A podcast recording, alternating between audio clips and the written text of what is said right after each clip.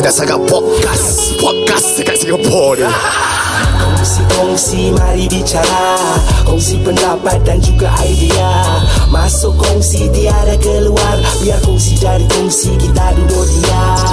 Podcast ini dibawakan khas kepada anda oleh teman-teman kami di Shortcutx, jenama pilihan nombor 1 suplemen yang halal untuk kesihatan dan penurunan berat badan di Singapura. Kalau kau nak kurus, rasa badan dah naik, flavor apa yang kau nak, kopi, teh tarik, apple juice, coklat, strawberry, semuanya ada. Bagi mereka yang nak cuba kurus dalam masa 7 hari, boleh cuba sahaja produk ini. Kalau beli sekali, pasti nak lagi. Gunakan promo kod OKLETSKURUS untuk dapatkan 10% diskaun untuk produk-produk Shortcutx di www.shortcuts.co. Ikuti Instagram dan juga TikTok mereka at shortcuts.co. Right now, it's on to the show.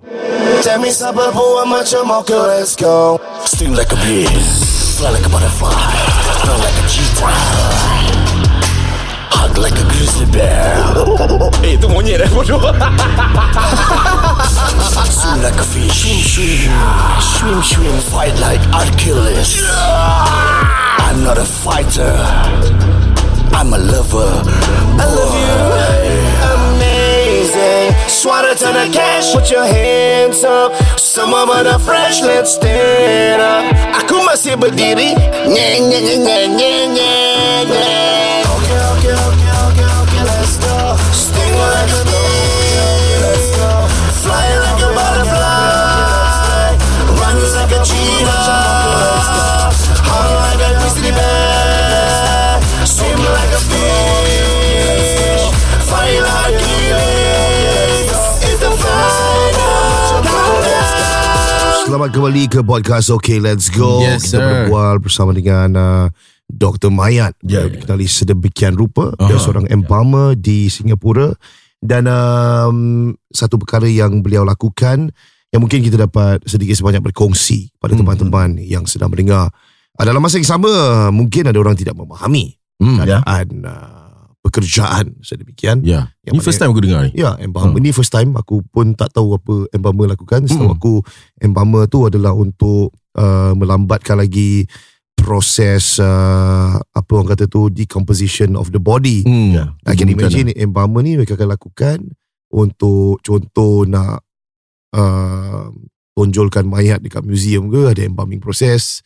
Ataupun perpanjangkan for scientific and also medical research.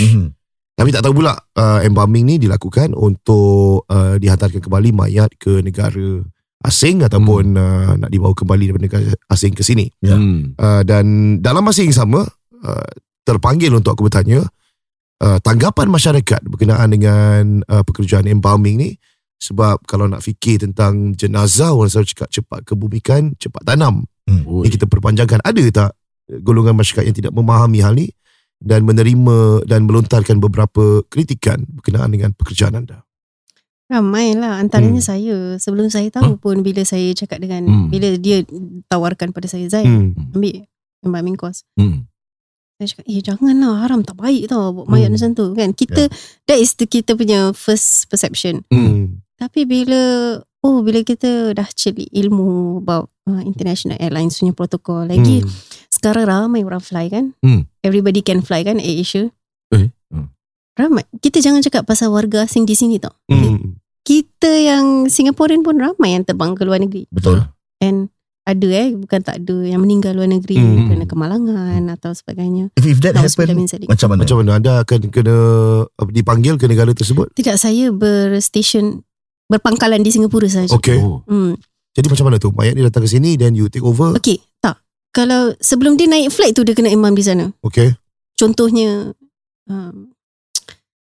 yang itu hari, okay, tak nak ikut news lah. Saya bagi contoh. Contoh ada orang lokal meninggal dekat Saudi. Singaporean meninggal dekat Saudi. Tak pernah kita bawa pulang. Sebab Saudi tak ada, Saudi negara Islam, dia orang tak ada embalming, fatwa untuk embalming. Tanah memang foreigner legal untuk ditanam. Kalau meninggal kat Australia contoh pun ada sampak Aussie, ada you boleh tanam foreigner tau. Boleh depending on country, ada yang country tak dibenarkan. Okay. And untuk China, Taiwan, no, tak boleh. So, foreigner kena bawa balik. Okay. Sama juga dengan Singapura, foreigner, no foreigner. Tak ada cemetery untuk foreigner.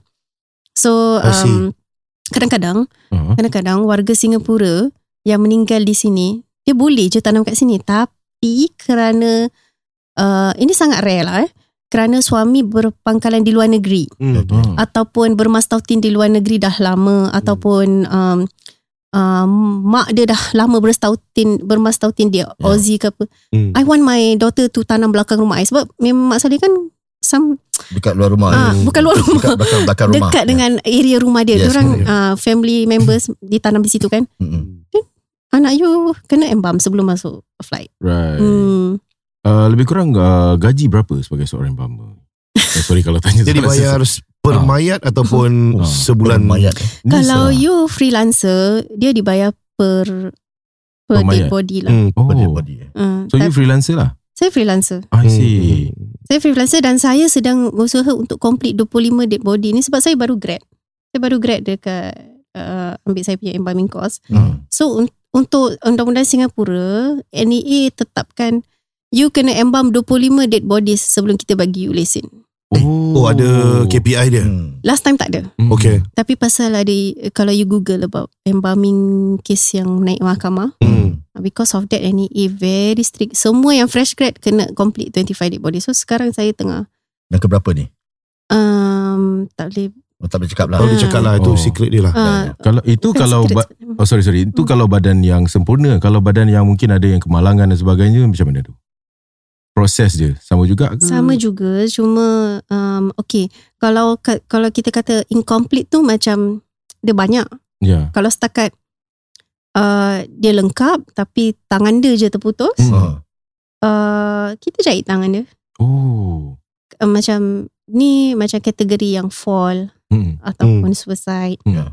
Kalau setakat tu okay, kita jahit tangan, lepas tu bila pakaikan baju tak nampak kan. Tapi kalau dia terbelah dua, definitely kita kena bawa keluar apa yang ada kat situ, macam usus ke apa. Lepas tu kalau boleh embalm, kita embalm. Kalau tak boleh, dia ada banyak kategori, right. So embalming juga tapi different kategori. Tetap kena embalm juga. Ada tak ritual tertentu yang anda lakukan? Contohnya sebelum lakukan embalm, anda bercakap dengan mayat, contohnya saya sini hanya jalankan tugas dan sebagainya, ataupun lakukan saja dan ibarat seperti an inanimate object. Okay, kita dekat waktu saya overseas tu tadi, kita kena angkat sumpah tau, student-student. Kena angkat sumpah apa? Kena angkat sumpah yang kita every time kita masuk mortuary, niat kita untuk belajar. Kita tak akan memperkecilkan ataupun memperlekeh-lekehkan rupa apa yang kita lihat tu lah. Kita kena angkat sumpah waktu sebelum masuk kelas tu lah. So kelas ni kat mana? Sorry, kat mana? Manila, Makati. Oh, Manila, Philippines. Tempat yang pening tu? Oh, taklah, ini tempat belajar. Sebab kenapa Philippines? Sebab yang sekolah saya ni diasaskan oleh orang daripada United Kingdom, right. Sebab orang Roman Catholic kan. So dekat actually sebelum saya pergi Philippines, saya buat research, Singapore, Malaysia memang tak ada training untuk embalming tau. Terus saya macam, Indonesia ada. Bila saya buat, Indonesia ada. Bila saya call, saya cakap saya nak study, dan orang cakap boleh, tapi diorang tak international recognize. I see. Sebab, because dia Muslim country, so certain embalming diorang tak buat. So, I have to miss out the Indonesian punya training embalming school.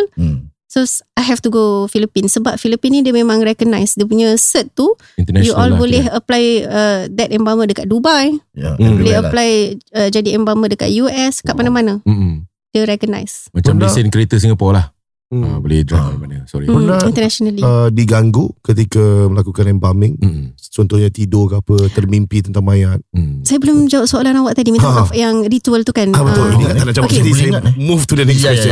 Sebab okay, tu satu, angkat sumpah. Angkat sumpah tu sekali je, bukan hari-hari kita kena angkat sumpah every time masuk mortuary. So the first day kita angkat sumpah, macam I promise I'm here to take off, yang kita akan sewenang-wenangnya memperkecilkan, memperlekeh-lekehkan apapun rupa yang kita lihat tu lah. Semuanya untuk tujuan cadaver tu, untuk tujuan untuk belajar dan menyempurnakan diorang punya final journey. Itu kita punya angkat sumpah. But every time saya ada menguruskan dead body tu, kalau kita berkomunikate, kita berkomunikate dalam hati tau dengan Mayat. Oh, contohnya macam mana? Contohnya macam apa khabar? Contohnya macam madam, I'm sorry, but I have to shave some parts of your hair because ada luka. Macam madam, I'm sorry, I tried to do macam selembut yang I boleh. Ni secara natural ataupun memang saya akan cakap dalam hati. Oh. Apa fungsi dia? Adakah ini psychological untuk diri anda sendiri? Saya macam mana nak cakap Sebab sebelum saya ke sekolah mortuary ni, sepanjang saya mandikan jenazah dekat Singapura ni kan, secara volunteer. We communicate dalam hati tau. Macam saya minta maaf, saya ambil uduk, saya basuh tangan dulu. We can somehow dia tak communicate dengan kita balik. But you can feel that dia orang acknowledge. Ini seperti satu adab lah yang anda lakukan. Ya, satu ketesi. So bila dekat mencuri tu, kita mayat macam-macam mayat kan. Ada heart attack, ada kena bunuh. So kita, macam mana, okay, macam mana perbezaan agama kat sana semua tak ada yang Muslim so macam mana perbezaan agama pun saya akan cakap thank you, pinjamkan you punya body, I ada kat sini untuk learning. To help my community. May God have mercy on your soul. Walaupun kita berbeza agama. Terpulang ada siapa-siapa ada pendapat masing-masing, tapi tak salah. Sebab kita ada satu hadis Nabi yang Nabi berdiri bila mayat orang Yahudi tu, diorang angkat tu kan. Lepas tu sahabat cakap, Rasulullah, kenapa kau berdiri? Itu mayat orang Yahudi. Rasulullah cakap, bukankah dia manusia? Bukankah dia pernah hidup sebelum ni? So macam gitu Rasulullah punya hormat walaupun dia bukan Islam.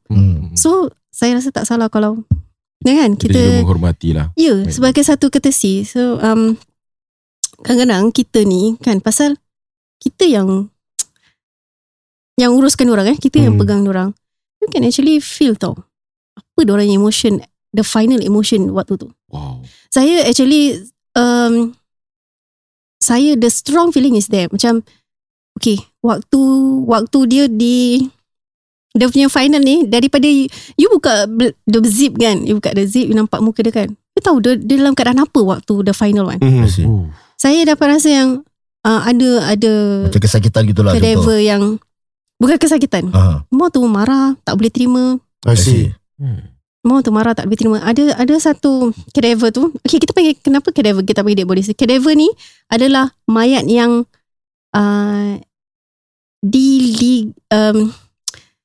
diberi keizinan oleh family untuk intern belajar. Okay. Macam tu. Okay, itu kita panggil cadaver. So saya ada pengalaman yang saya sebelum embalm pun saya dapat dia punya feeling is so strong. Tengah marah, tengah tak boleh terima, dia punya tak boleh terima yang dia dah mati tu, perasaan tu sangat kuat. Sampai saya avoid tu tengok muka dia sebab dia punya perasaan dia tu sangat kuat. So okay lah, dah embalm, dah apa semua, nak apa, rigor mortis tu kan, kita nak release dia punya stiffness tu pun macam wah, dia punya perasaan tak diterima tu sangat tinggi. So saya juga ada pengalaman yang what happened after that? Macam let's say you dah embalm, you rasa pengalaman tu macam dia tak terima sangat tinggi. Bila you pulang ke rumah ke apa, like anything happen to you? Ataupun itu soalan Zah tadi. Yeah. Ada orang ikut ke apa? Bila tengok muka baba macam lain je. Actually kalau nak cakap pengalaman seram tu banyak. Cuma saya share 10% je dengan mak, dengan baba, dengan suami. Sebab kita kat luar, dekat luar negeri kita seorang kan. Jadi kerisauan mak tu dengan mak ayah tu dah tinggi, dengan suami dah tinggi. So yang saya cerita tu 10% je lah. So kalau nak cakap pengalaman seram banyak sekali. Sampai satu tahap tu saya kat mortuary. Ni baba tak tahu.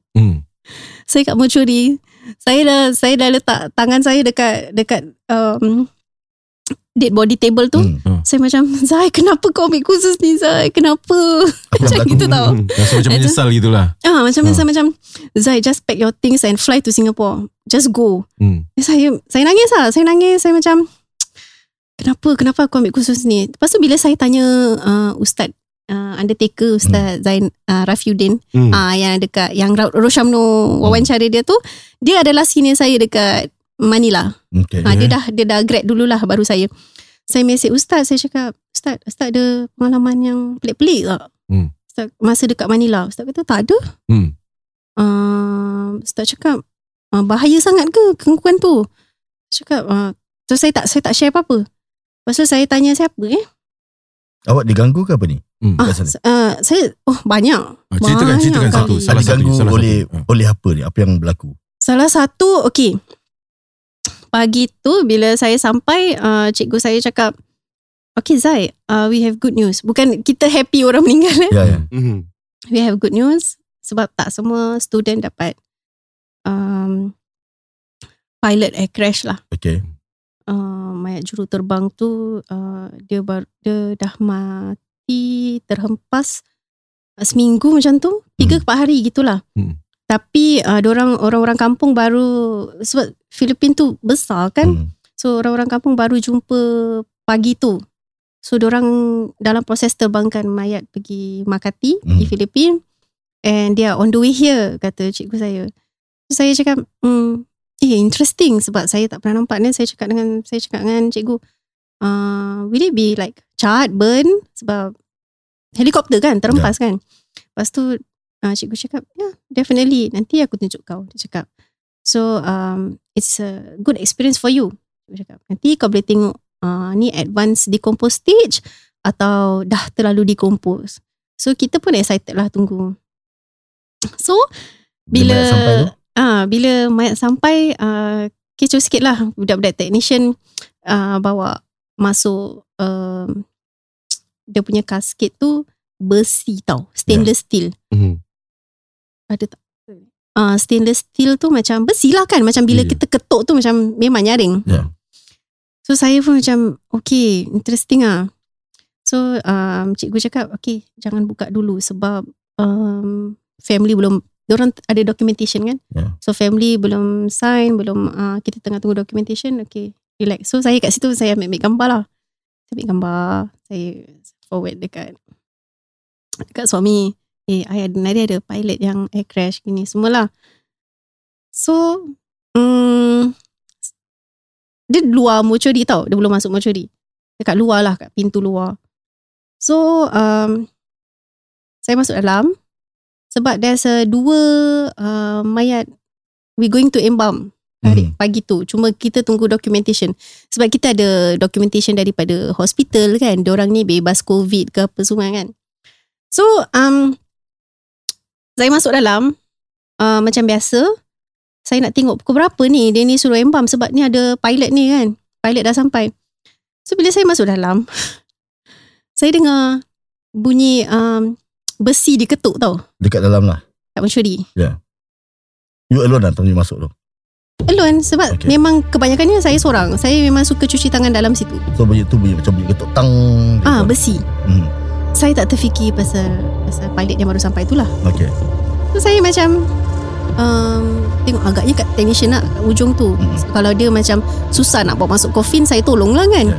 So saya pergi ujung, memang tempat terang benderang. Selalu macam dekat movie mortuary macam gelap gitu kan. Tak, terang benderang. Saya pun pergi ujung, agaknya technician nak bawa masuk coffin tak ada orang. Lepas tu saya pergi depan lagi, bunyi tau, and the bunyi is louder. Macam very lagi louder daripada tadi. So saya pergilah dekat mana tempat tu datang, dekat dalam. Buka pintu tu, unlock. Dekat sebelah hujung tu ada pintu untuk waris masuk tau, selepas make up. So saya buka, saya macam siapa kan nak masuk kan? Saya tolong unlock lah kan. Buka, tak ada orang. Lepas tu okay, saya jalan pusing je, lagi kuat tau, lagi kuat betul-betul kat belakang telinga. Terus saya dah cakap ini bukan dia bukan technician, ini bukan siapa-siapa. Terus saya dah nangis. Saya terus benda tu continue tau. Dia macam ketuk macam gitu tau. And it's just right behind me. Belakang saya ni tembok. Asyik. Saya nangis, saya macam ya Allah Zai, kenapa kau ambil kursus ni Zai, kenapa? Just pack your everything, just fly to Singapore macam tu.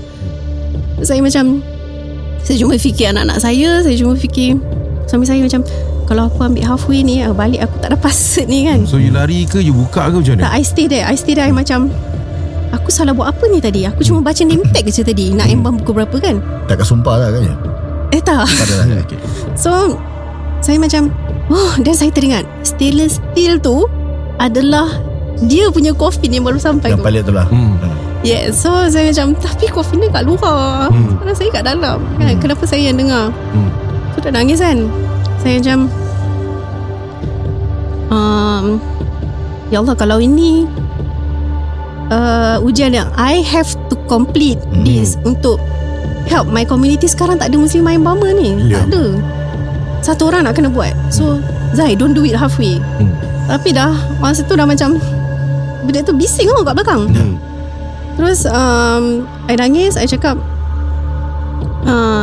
God give me strength. Macam hasbunallah wa ni'mal wakil tu. Lepas tu saya dah melutut kat bawah. Saya nangis. Saya cakap, ya Allah, I know I banyak dosa. I banyak dosa. Kalau ni boleh hapuskan dosa-dosa I terima. But for right now, I just need your help tu je. Lepas tu dengan bunyi tu kan, saya jalan relax je. Saya tahu je, Zai, jangan lari.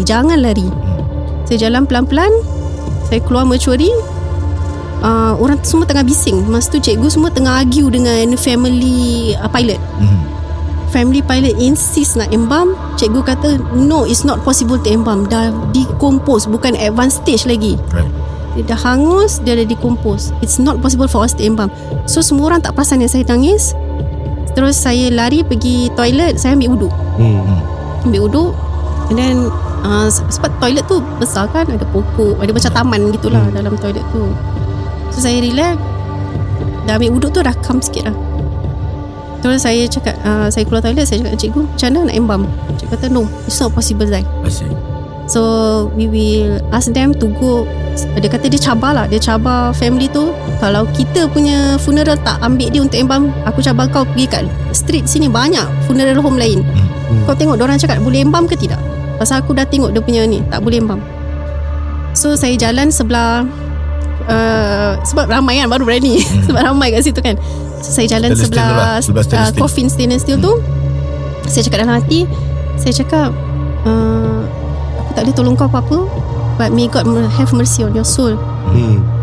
Still young, sangat-sangat muda. So bunyi tu dah stop lah. Dah stop. Masa saya lari keluar mercury tu, dia masih lagi tau. Dia follow kat belakang saya. Dia bukan dekat, dia follow betul-betul kat belakang saya. Teng macam gitu tau. And saya cakap, Zai, jangan lari. Sebab macam mana pun, you jangan tunjuk you takut. Ya, tu salah satu. Dia banyak actually, itu salah satu lah. Baik, kita akan berehat seketika waktu untuk bersama dengan teman-teman penajas jurus lepas ini. Lebih banyak lagi kisah-kisah yang bakal dikongsi. Jangan ke mana-mana. Banyak sangat podcast dekat Singapura ni. Kongsi, mari bicara. Kongsi pendapat dan juga idea. Masuk kongsi, tiada keluar. Biar kongsi dari kongsi, kita duduk diam. Podcast ini dibawakan khas kepada anda oleh teman-teman kami di Shortcutx. Jenama pilihan nombor 1, suplemen yang halal untuk kesihatan dan penurunan berat badan di Singapura. Kalau nak kurus, rasa badan dah naik, flavor apa yang kau nak? Kopi teh tarik, apple juice, chocolate, strawberry, semua ada. Hilangkan berat badan dengan mudah dalam masa 7 hari. Beli sekali, pasti nak lagi. Gunakan promo kod OKLETSKURUS untuk dapatkan 10% diskaun untuk produk-produk Shortcutx di www.shortcutx.co. Ikuti Instagram dan juga TikTok mereka @shortcutx.co. Masih lagi bersama dengan Miza di dalam studio. Kita berbicara berkenaan dengan case study yang telah pun diberikan menerusi kiriman WhatsApp. Dan ini adalah kisah yang telah pun dihantar oleh Miza. Dan ingat, kisah-kisah ini adalah kisah-kisah benar. Ya. Silakan taksub ketika mendengar. Silakan taksub dan cepatlah percaya dengan kisah-kisah ini. Kisah-kisah yang anda dengar adalah kisah benar. Cepatlah percaya dengan kisah ini dan taksub. Ini bukan hiburan.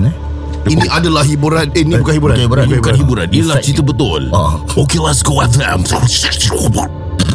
Nama samaran Era, ex-boyfriend making fun of me in front of his friends. What the hell?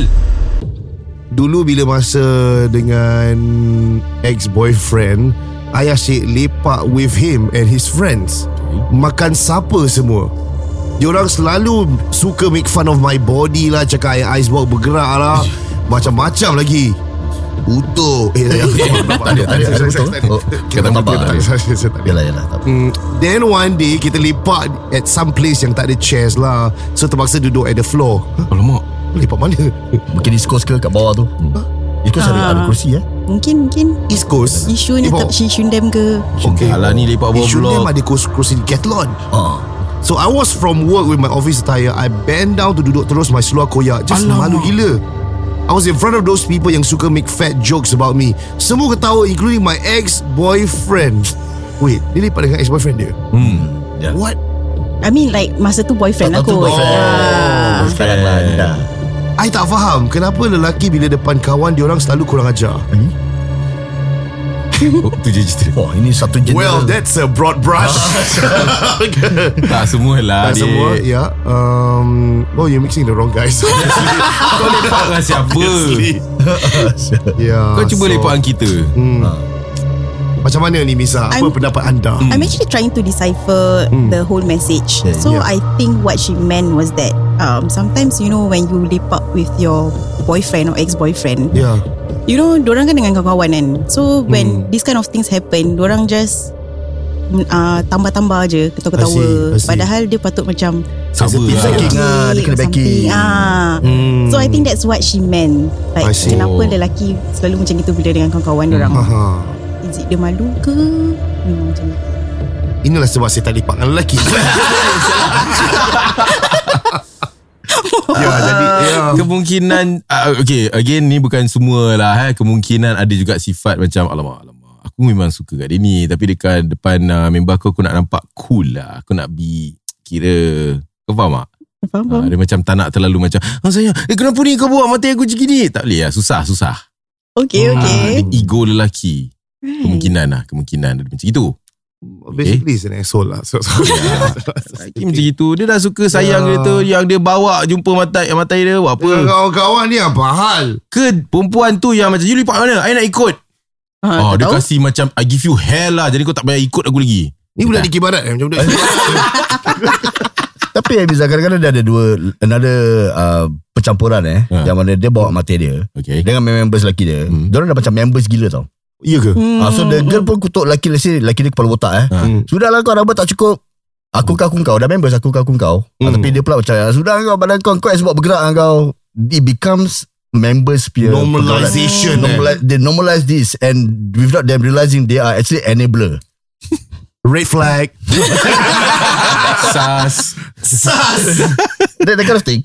Tapi kalau macam dia betul-betul ambil hati with all those friends, maybe baru-baru kenal lah ni, these people lah like assholes lah pada aku lah. Because I can safely say macam aku, Zal dan Din, kita kalau depan-depan wanita lagi perempuan, Zal, kau tak kutuk, Zul. We'll never do that, man. Aku would like to like macam tambah, like in the case you're a victim of fat shaming, try to take it with a different mindset. Aku tak tahu kau pernah kena fat shame ke tak. Aku was fat shame. I've never learned how to, macam I've only learned how to hate myself in the media scene. Bila aku masuk, then like your old boss will come, dik kau dah gemuk lah, you know, next week kau ada show tau, boleh kuruskan lagi tak? Aku just in your face like that. I've got rejected for shows because aku gemuk. Kau tak pernah gemuk? Aku, yeah, but in show in, apa sih yang reject? Adalah some TV shows lah, macam Zah, you know, they want the thin ones, because when you go on lens, you add another 5 kilos, so you need to be really kurus. So kalau let's say kau dah nampak macam tak gemuk kan, kau go on screen, kau akan add another 5 kilos. So you can see in your jaw, in your body like, ish lah, aku gemuk je. Yeah, so that's when I feel it's really how you respond to that lah. Adakah kau, you know, want to take it with a pinch of salt, and then lepas tu kau nak improve diri kau dengan makan shortcuts and do. Aku pernah even satu DJ kata, that I was trying to work out so hard. I won't tell you who's the DJ lah. And then dia cakap macam something in the line, kau actually kau suka buat benda setengah jalan tau. Kau nak workout lah, apalah, lepas 2 bulan kau tak pernah nak complete. Last kau masih macam gini juga. Dia gemuk, bro. Sampai sekarang gemuk. So macam dah buat macam ni, senyap. Of course. You see this fine physique? Of course, see, man, bro. Right? It's not fat, it's muscle. So up yours, motherfucker. Yeah, man. So it's really in your mindset. But Yako, sometimes, like I've seen Rachel Lulu when she was, you know, slightly on the obese side. Yeah. Coconut fat shaming a lot, and you took it in your stride. And bila kau dah kurus, berapa ramai drop kau DM. Oi. And you have that power to like, no, I'm not gonna choose you. Yeah. Mampus. You see, it's empowering. It's empowering how you respond to fat shaming. We could, of course, wallow in our own self-pity and like, oh, you know, what should we do about it? Or do something about it. Bagi aku lah. Sebab itu ada shortcuts lah. Yes, yeah. Okay. Aku tahu kau macam mana? I have my own story lah. Kau pernah ceritakan aku ingat you with a group of guys and then they keep on criticizing pasal kau punya weight and then you just like shut up, man. Bila cerita ni? Aku pernah cerita lah. Kau dah lah. Main-main dekat sikit Mizan. And arguably that was the trigger point untuk kau lose weight, right? Yes, correct. And I'm thinking like in my life, I don't know about yours, like what would be a trigger point if everybody was cordial about it? Everybody didn't say anything about it. Yeah, would I still be of the same weight or would I actually? Aku tak tahu lah. That's what I feel, man. Yeah, I think when you kena fat shame, you have to look at the positive side. Like, okay, take it as something positive to turn to change lah. Yeah, but of course, it's not okay. Fat shaming. I'm not saying that it's okay. It's not okay. That is how you respond to, you know, how people throw stones depan kau and then how you pick it up and then lepas tu kau try to improve yourself. And furthermore, right now there's a fantastic product in the market. It is the best-selling product yang sedang lancar orang mengambil pada setiap hari. Dan ini adalah tidak lain tidak bukan produk Shortcuts yang terbaik, produk nombor 1 suplemen yang halal untuk kesihatan dan penurunan berat badan di Singapura. Dan bagi mereka yang nak cuba untuk hilangkan berat badan dengan mudah, pastinya anda boleh lakukannya. Dapatkan segera dengan produk Shortcuts ini. Pastinya anda beli sekali, mesti nak lagi. Gunakan promo kod OKLETSKURUS untuk dapatkan 10% diskaun untuk produk-produk Shortcuts di www.shortcuts.co. Ikuti Instagram dan juga TikTok mereka @shortcuts.co. Banyak sangat podcast dekat Singapura. Kongsi, mari bicara. Kongsi pendapat dan juga idea. Masuk kongsi, tiada keluar. Biar kongsi dari kongsi, kita duduk dia.